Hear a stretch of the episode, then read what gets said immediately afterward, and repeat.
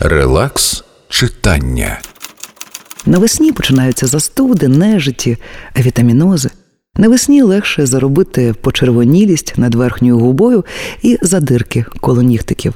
Але навіть мами не читають лекцій і не сварять за перше апчхі. Лишень просять пити гарячий чай і надягати теплі шкарпетки. Мами чудово знають, навесні в розумі не затримується жодна порада, крім тих, які зачіпають серце.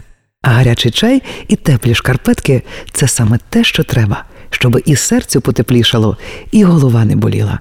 Надійка Гербіш. Теплі історії до кави. Релакс читання.